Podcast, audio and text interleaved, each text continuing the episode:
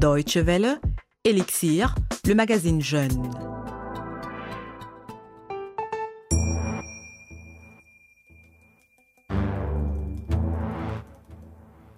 Bodhisattva, DJ, producteur et musicien engagé à propos de la crise en République de Centrafrique et celle du Mali. Le Mali a réussi à s'unir contre une forme d'extrémisme. Nous sommes musulmans, certes, mais ne nous apportez pas votre vision extrême des choses.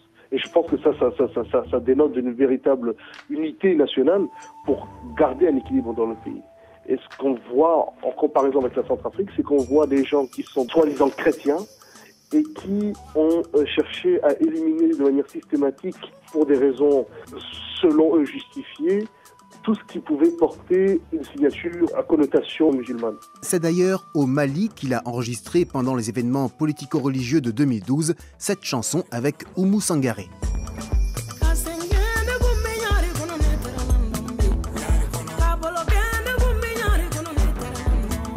Nous retrouvons donc aujourd'hui, comme promis, l'artiste centrafricain Bodhisattva pour le deuxième volet de l'entretien qu'il m'a accordé depuis Bruxelles. Et vous l'aurez compris, il s'agira en grande partie de la vision qu'il a de la situation actuelle dans son pays.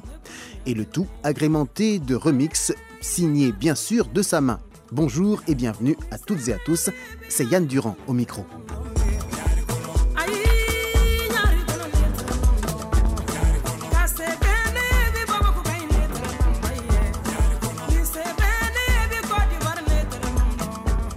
La Centrafrique est au centre de l'actualité du continent depuis bien longtemps, mais malgré tout, la situation semble presque dégénérer au lieu de s'arranger.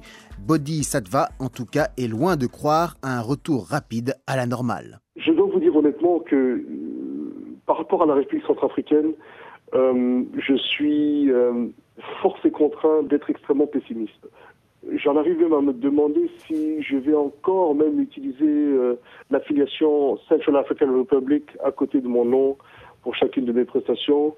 Et je l'explique. Lorsque je vois le niveau d'ignominie et d'atrocité, de crimes commis par des Centrafricains contre d'autres Centrafricains, et que ces Centrafricains en question-là se considèrent plus Centrafricains que d'autres parce qu'ils ont une religion majoritaire, je trouve ça abominable. Euh, moi, je suis, j'ai été baptisé, je suis chrétien, tout ce que vous voulez, mais je n'ai jamais connu une Centrafrique comme celle que l'on voit euh, dans les médias et celle qu'on est forcé contraint d'observer aujourd'hui. Une Centrafrique où les gens, euh, il n'y a plus de tolérance, etc., etc. Et je vous dis très sincèrement, avec tout l'amour que j'ai pour ce pays, vous n'y croyez C'est compliqué, c'est très compliqué. Il faudra, à mon avis, de très longues années, et je, je pèse mes mots, de très longues années pour que un semblant d'équilibre revienne, parce que les gens qui ont laissé euh, se perpétrer ces, ces ignominies-là doivent tous, euh, à mon avis, euh, comparaître en justice. Et je crois qu'une fois que justice sera faite, euh, les choses pourront euh, se remettre progressivement dans l'ordre. Les gens pourront commencer à éventuellement faire un petit peu leur deuil et penser leur plaie. Parce que là, à l'heure actuelle, je vous dis, même moi, je n'y retourne pas parce que je ne peux absolument rien faire. Euh, les gens, les gens n'ont pas besoin d'art ni de musique, ils ont besoin de nourriture, de, médicaments, de voilà. En tant qu'artiste, en tous les cas, je ne peux pas rester silencieux face à cela. Je, vous remercie beaucoup de la question parce que c'est vrai que il y a très peu de gens qui en parlent et très peu d'artistes en tous les cas euh, qui ont la possibilité d'avoir une dimension internationale qui parle de ce qui se passe en RCA.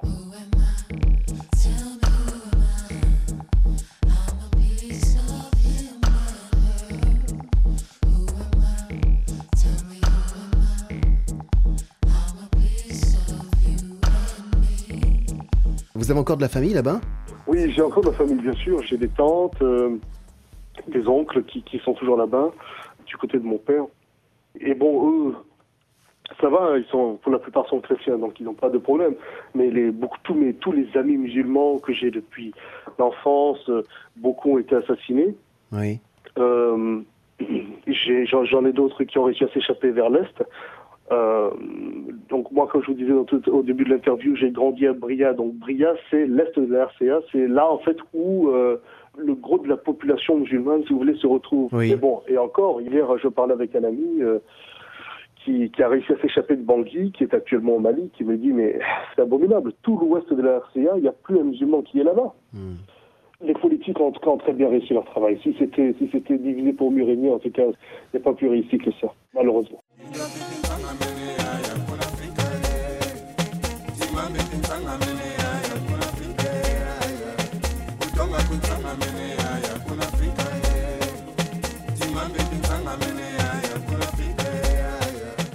Dernière question euh, à ce sujet, puisque vous me disiez à l'instant, euh, vous n'y retournez pas, vous ne voulez pas y retourner pour l'instant, et que les gens là-bas n'ont pas besoin d'art ou de musique.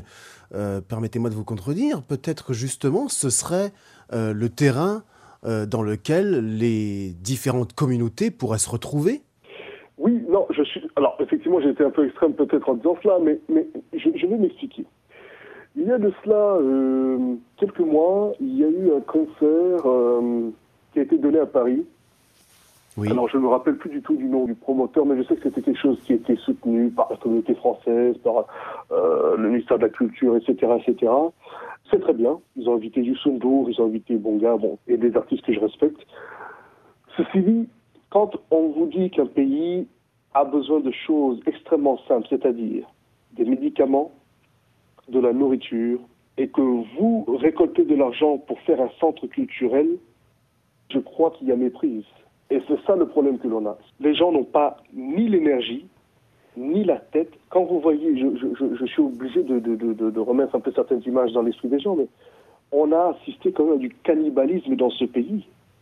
C'est quand même abominable. Et donc, vous voyez des acteurs centrafricains, des acteurs économiques ou, culturels centrafricains venir se pavaner à Paris faire des événements euh, soi-disant culturels qui sont des événements, permettez-moi, mais purement euh, pour la francophonie, surtout pour se donner bonne conscience, parce qu'on a pour dire on a fait quelque chose pour la RCA, mais non, vous n'avez rien fait, messieurs. Vous n'avez rien fait. Et donc oui, effectivement, l'art est la solution. La culture est, clairement un des axes qu'il faut mettre en priorité, mais si les gens peuvent être soignés et se nourrir.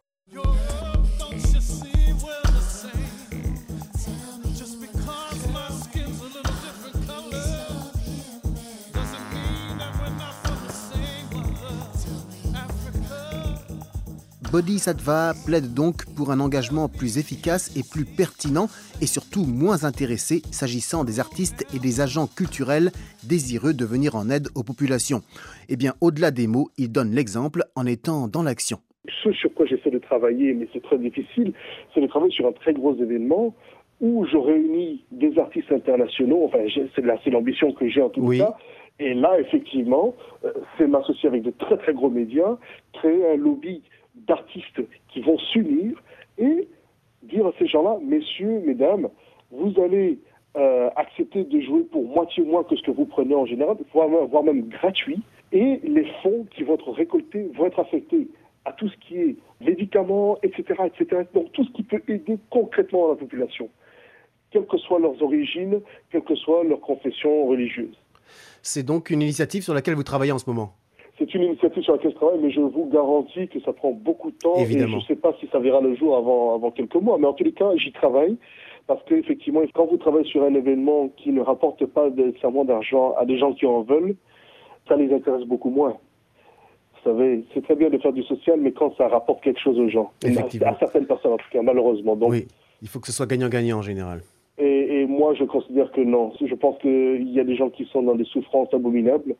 Et certaines personnes devraient avoir conscience qu'il était nécessaire parfois de mettre son, profit personnel de côté dans le, but de chercher à aider les autres peut-être un petit peu.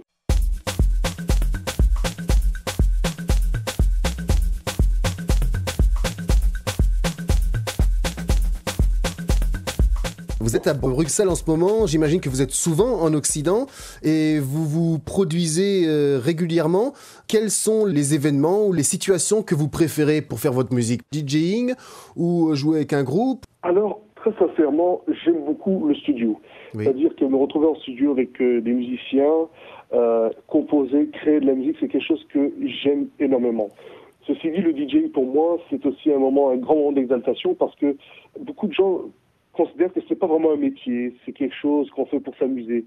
Le, DJ a véritablement un, rôle extrêmement important parce que les gens qui viennent en boîte de nuit ou dans les espaces où vont se produire un DJ, ils viennent là-bas pour s'échapper de leur réalité. Et je pense que ça, c'est quelque chose que j'aime apporter aux gens quand je mixe. Donc, effectivement, je suis partagé entre l'amour du studio et des dance floors qui sont en club ou en festival. Euh, voilà, donc c'est vrai que c'est assez particulier, mais je ne pense pas qu'il y en a un qui est meilleur que l'autre. Il y a des personnes qui préfèrent plus tel ou tel que, que l'autre, mais non, pour moi, j'ai une très bonne équipe. Le studio, le DJing, les sessions musiciens, tout ça me sied parfaitement. Votre métier, c'est donc euh, de faire de la musique, de faire rêver. Vous avez expliqué un peu euh, quelles sont euh, les bases, enfin ce qu'il y a derrière votre intention lorsque vous faites de la musique. Et votre métier, c'est aussi de faire danser. Est-ce que les rythmes africains sont les meilleurs pour cela? Je pense que les rythmes africains sont extrêmement appropriés pour cela, mais ce ne sont pas les seuls. Je crois que toutes les musiques, toutes les rythmiques à origine africaine sont des rythmiques effectivement qui en général laissent très difficile une personne assise sur une chaise longtemps. voilà, c'était Body Satva, DJ, producteur et musicien centrafricain auquel nous souhaitons bon vent et beaucoup de réussite quant à son projet de concert humanitaire en faveur de son pays en crise et que nous espérons pouvoir saluer un jour sur une scène allemande. Vous accédez comme d'habitude au podcast de cette émission sur dw.de slash français, rubrique podcast. Merci de votre attention. Je vous laisse en compagnie de How Sex Changes Things. Comment le sexe change les choses. Roots New York City Remix, signé bien sûr Body Satva. Excellente suite de programmes sur la Deutsche Welle.